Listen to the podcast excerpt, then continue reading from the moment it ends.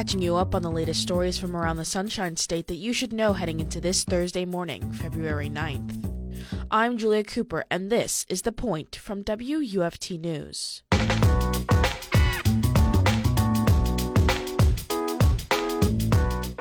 Researchers at UF's Institute of Food and Agricultural Sciences have spent the last several years looking into hemp as a crop that may be widely grown across the Sunshine State.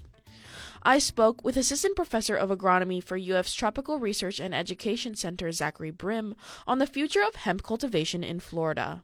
So the day to day of hemp growing happens at uh, my research station in Miami-Dade County, as well as partners across the state, both the University of Florida research facilities in Central and North Florida on the Panhandle, and as well as uh, research partners in the industry.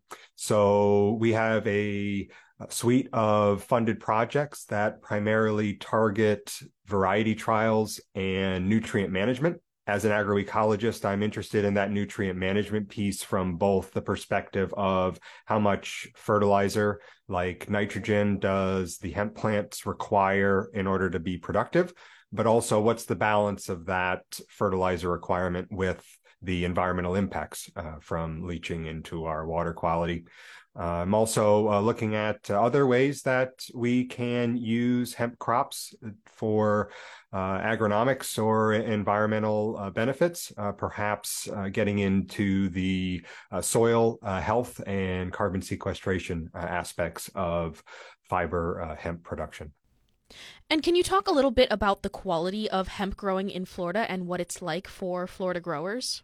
From my experience over the last five years, uh, hemp has been an exciting endeavor. Uh, the attempt to grow it has been an immense uh, challenge. Folks who got involved very early on, uh, early sort of in the terms of the national uh, scope of things, I had a chance to make a quick turnaround. Uh, but as soon as pricing for flower hemp, where they were extracting the cannabinoids. CBD is the one that's commonly on the shelves, uh, cannabidiol. And, and so that demand very quickly uh, underpaced the supply. And so we've uh, seen several years of challenge for, for folks to get back at uh, that enterprise. Most folks are doing it now in Florida at uh, small acreages, uh, very small acreages, perhaps even in the order of square feet uh, that you might have in a, a greenhouse or uh, shade house and uh, the research that we're doing is is more outdoor uh, field uh, settings so how can we get farmers uh, the opportunity to grow this crop uh, in their uh, acres of fields? And so transitioning perhaps in scope from the flower production where we've seen those folks who have been able to find a market and, and partnerships with processing and, and sales do it at small scales the fiber crops that would need to to operate at much larger scales with partners in the fiber processing uh, industry are sort of the next wave of of innovation and, and opportunity for for growing hemp in Florida. What are some challenges to hemp growing? The challenges uh, from the start of the cropping system at uh, the genetics uh, that are available, access to plant material and seeds.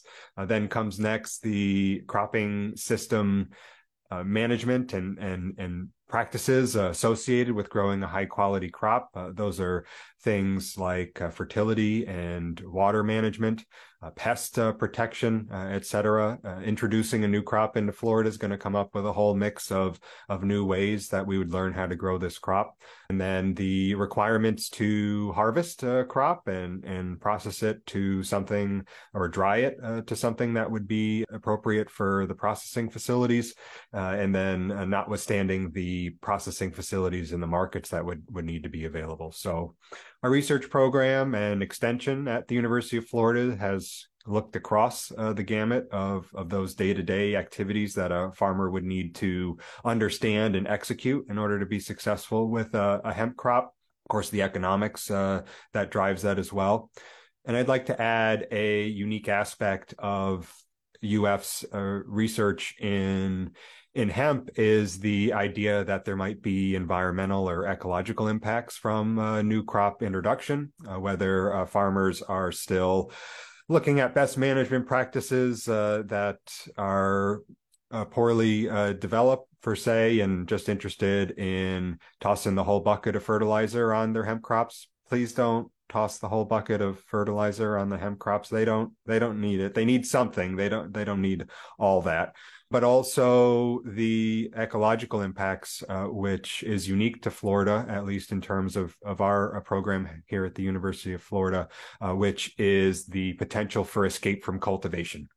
So you put out acres and acres of hemp seed, and and some of that uh, comes into uh, a crop, uh, but uh, some of that's left in the soil or picked up by birds and and dropped outside of your your fence line, and and how cannabis sativa, uh, the hemp plant, reacts uh, outside of a farm gate uh, is something that we need to be looking at uh, very closely uh, as the the industry continues to develop in the state.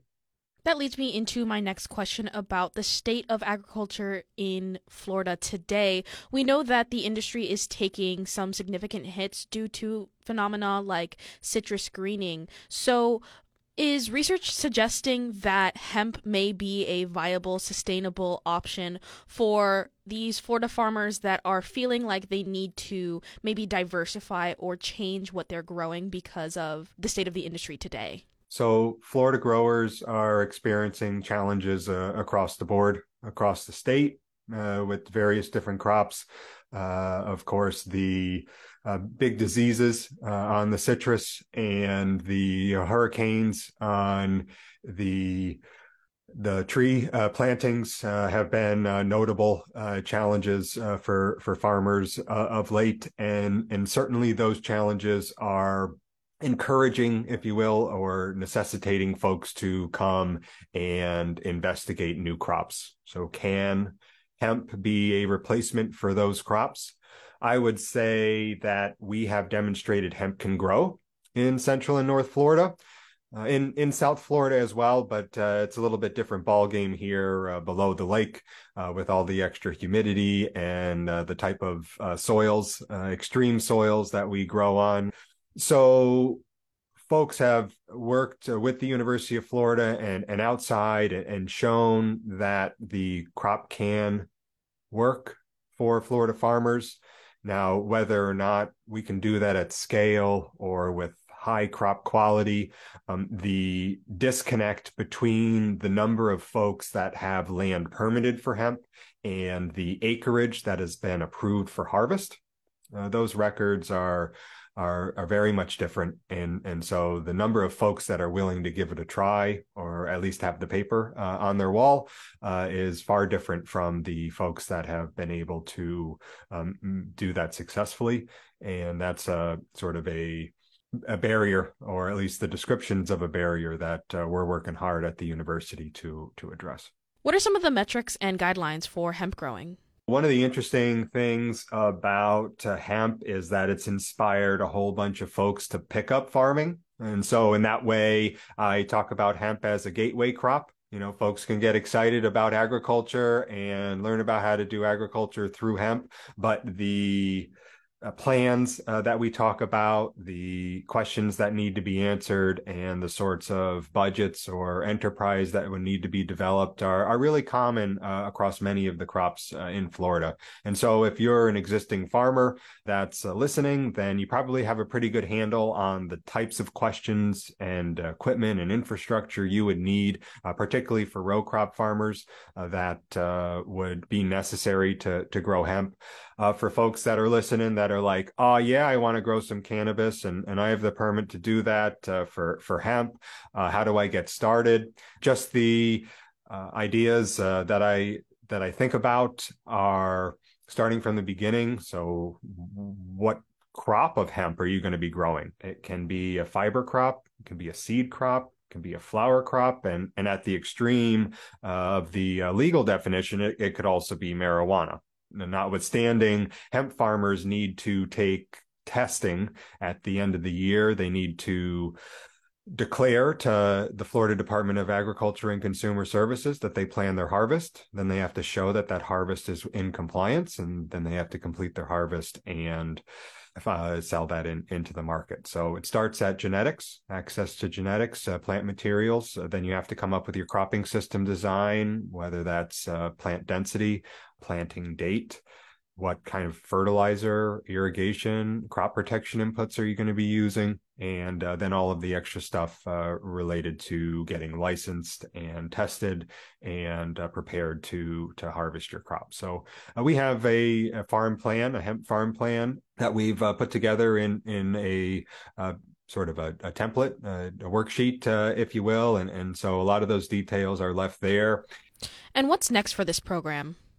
We're really excited to turn the corner from uh, research into implementation and giving farmers uh, these resources, uh, which is something that we've been doing uh, both in terms of the uh, written materials uh, that we're drafting and preparing this year, um, but in more real time, been hosting uh, meetings, uh, informational meetings uh, along the year, or every other month that we're we're going to be including uh, the these details. So uh, just yesterday was our farm uh, permitting and and planning discussion, and uh, that video will be uh, available uh, here uh, pretty soon. So uh, folks can have access to that information. And then as we get uh, farther on into the year i'll be working with our extension agents to take that presentation and, and work it up into some written materials as well.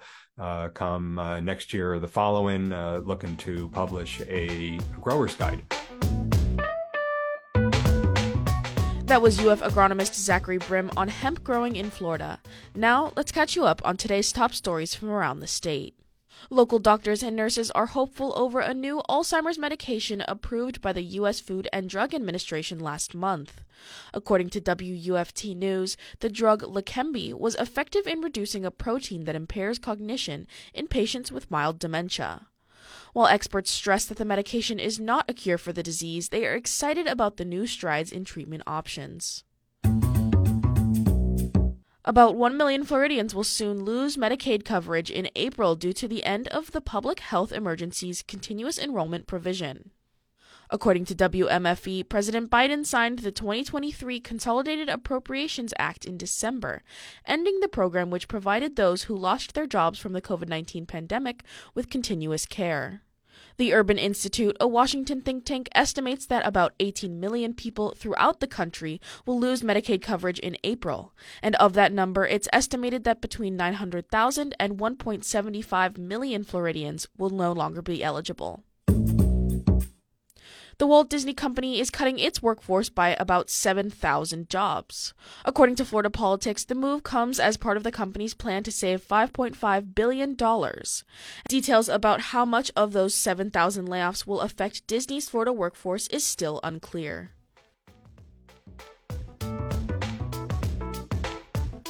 Subscribe to the Point newsletter, which drops the latest Florida stories into your inbox every weekday morning at 8 a.m. Visit WUFT.org to subscribe and view the most recent issues.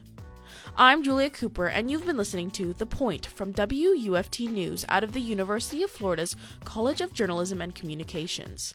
Have a great Thursday.